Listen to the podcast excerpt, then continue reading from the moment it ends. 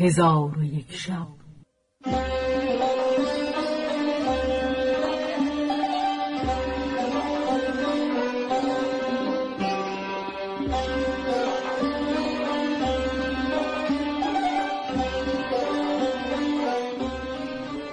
داستانهایی برآمده از ژرفای تاریخ و تمدن و فرهنگ مشرق زمین.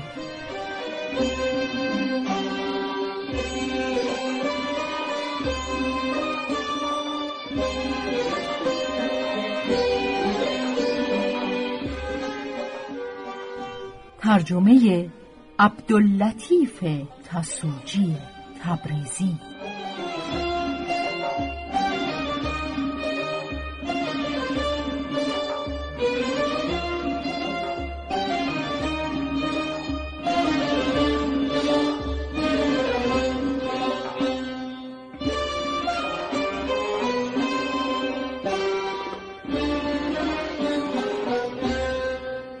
چون شب یکصد و پنجاه و هشتم برآمد.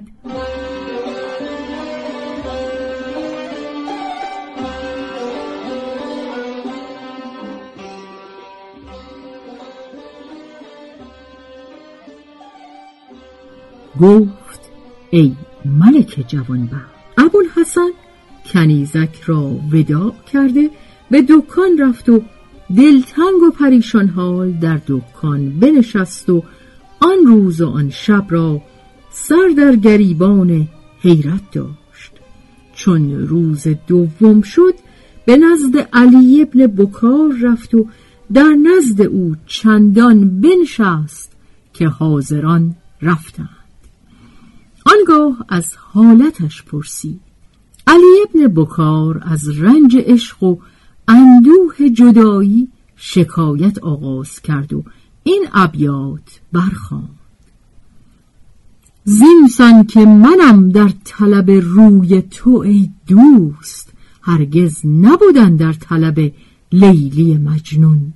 بی تو دل من هست چو کانون پراتش و از عشق تو سرد است دلم چون مه کانون. ای عاشق دلشیفته بگذر زره عشق که از وسوسه عشق شود اختر وارون.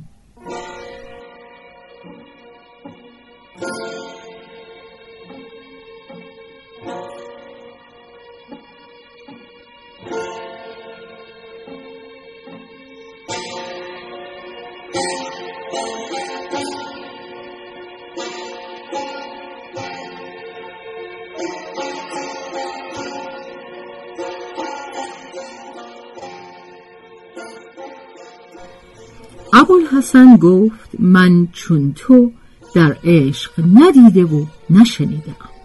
تو را که یار مهربان و موافق است بدین سان هستی.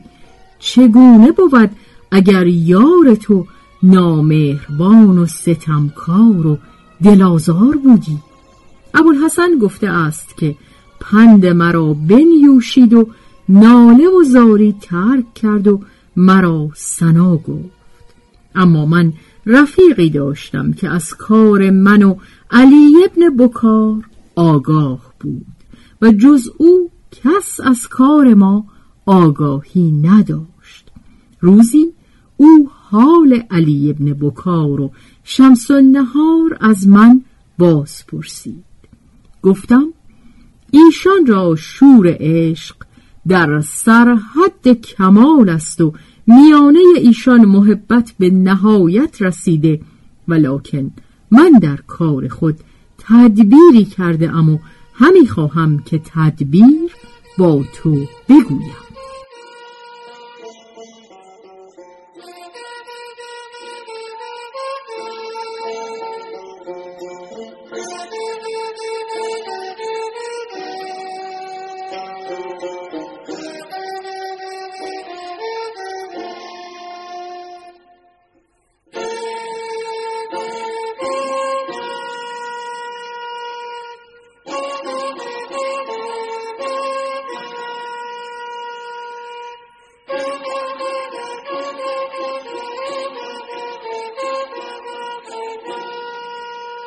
رفیق ابوالحسن گفت که آن تدبیر کدام است؟ ابوالحسن گفت من مردی هستم مشهور و با زنان و مردان دارالخلافه معامله دارم. بیم از آن است که راز ایشان آشکار شود و من به هلاکت اندر اوفتم و مال من برود. مرا رای چنین است که مال خود جمع کرده به بسره سفر کنم و چندی در آنجا بمانم تا ببینم کار ایشان به کجا خواهد رسید. زیرا که ایشان به مراسلات و مکاتبات پرداخته اند و در میان ایشان کنیزکی رسول است. شاید که او از آمد و شد برنجد و راز ایشان آشکار سازد و خبر شایع شود. آنگاه خلاص من محال است. رفیق ابوالحسن گفت من این حکایت شنیده بودم. این کار کاری است بزرگ. خردمند باید از این گونه کارها برحذر باشد و خدا تو را از شر این واقعه پاس کناد و همین تدبیر که کرده ای عین ثواب است.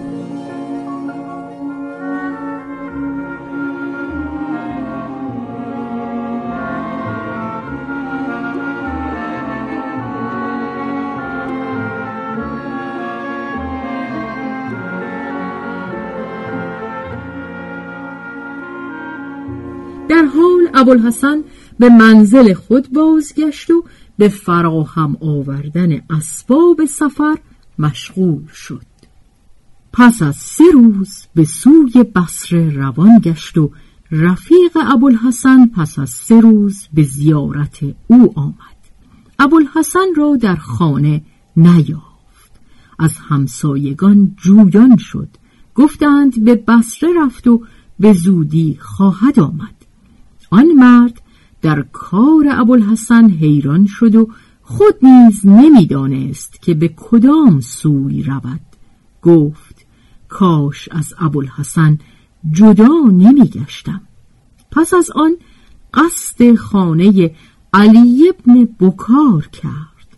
چون بدانجا رسید به خادمان علی ابن بکار گفت از خاجه آمدن مرا اجازه بخواهید. خادمان اجازه خواسته او را به درون بردند. علی ابن بکار را دید که به بستر افتاده. بر او سلام کرد. علی ابن بکار رد سلام کرد. پس از آن مرد گفت یا سیدی میانه من و ابوالحسن صداقت و دوستی بود و من رازهای خود به او می سپردم. و ساعتی از او جدا نمی گشتم ولی از برای کار ضرور سه روز از او غیبت کردم چون باز آمدم دکان او را بسته یافتم. از همسایگان او پرسیدم گفتند به سفر روان گشته. از آنجا که مودت و محبت تو را با او می‌دانستم پیش تو آمدم که خبر او باز پرسم.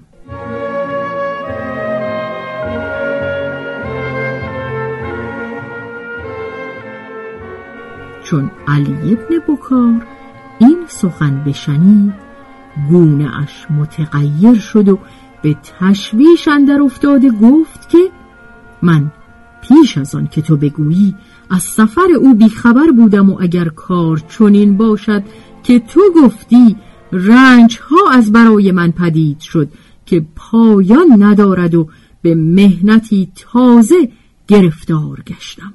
پس آب از دیده بریخت و این دو بیت برخواند فراغ دوستانش باد و یاران که ما را دور کرد از دوستداران. دلم در بند تنهایی بفرسود چو بلبل در قفس وقت بهاران. پس از آن به فکرت فرو رفت و پس از ساعتی سر بر کرده با خادم گفت که به خانه ابوالحسن رو و حال او باز پرس که به کدام شهر سفر کرده. خادم برفت و ساعتی قایب بود. پس از ساعتی بیامد و با علی ابن بکار گفت حال ابوالحسن پرسیدم به بصره سفر کرده ولکن کنیزکی به در خانه ابوالحسن یافتم که او مرا بشناخت و من او را نشناختم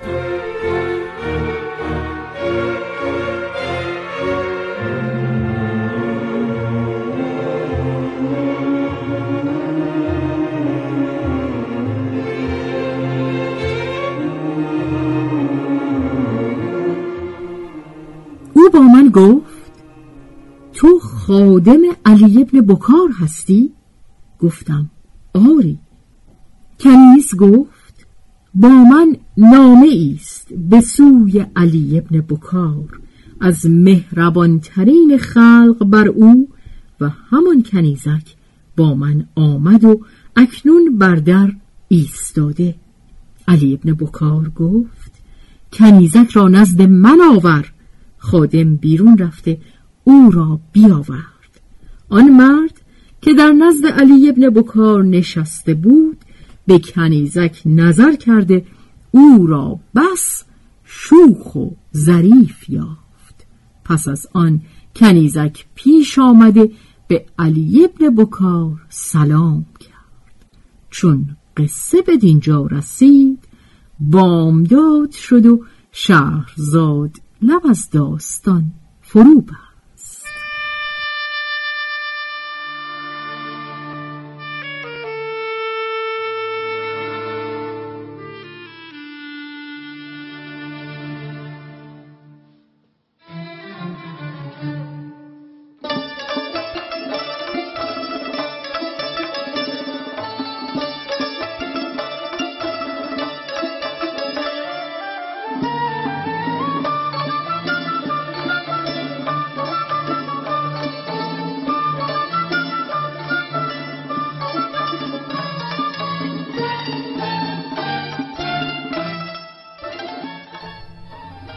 به روایت شهرزاد فتوهی. تنظیم از مجتبا میرسمیعی.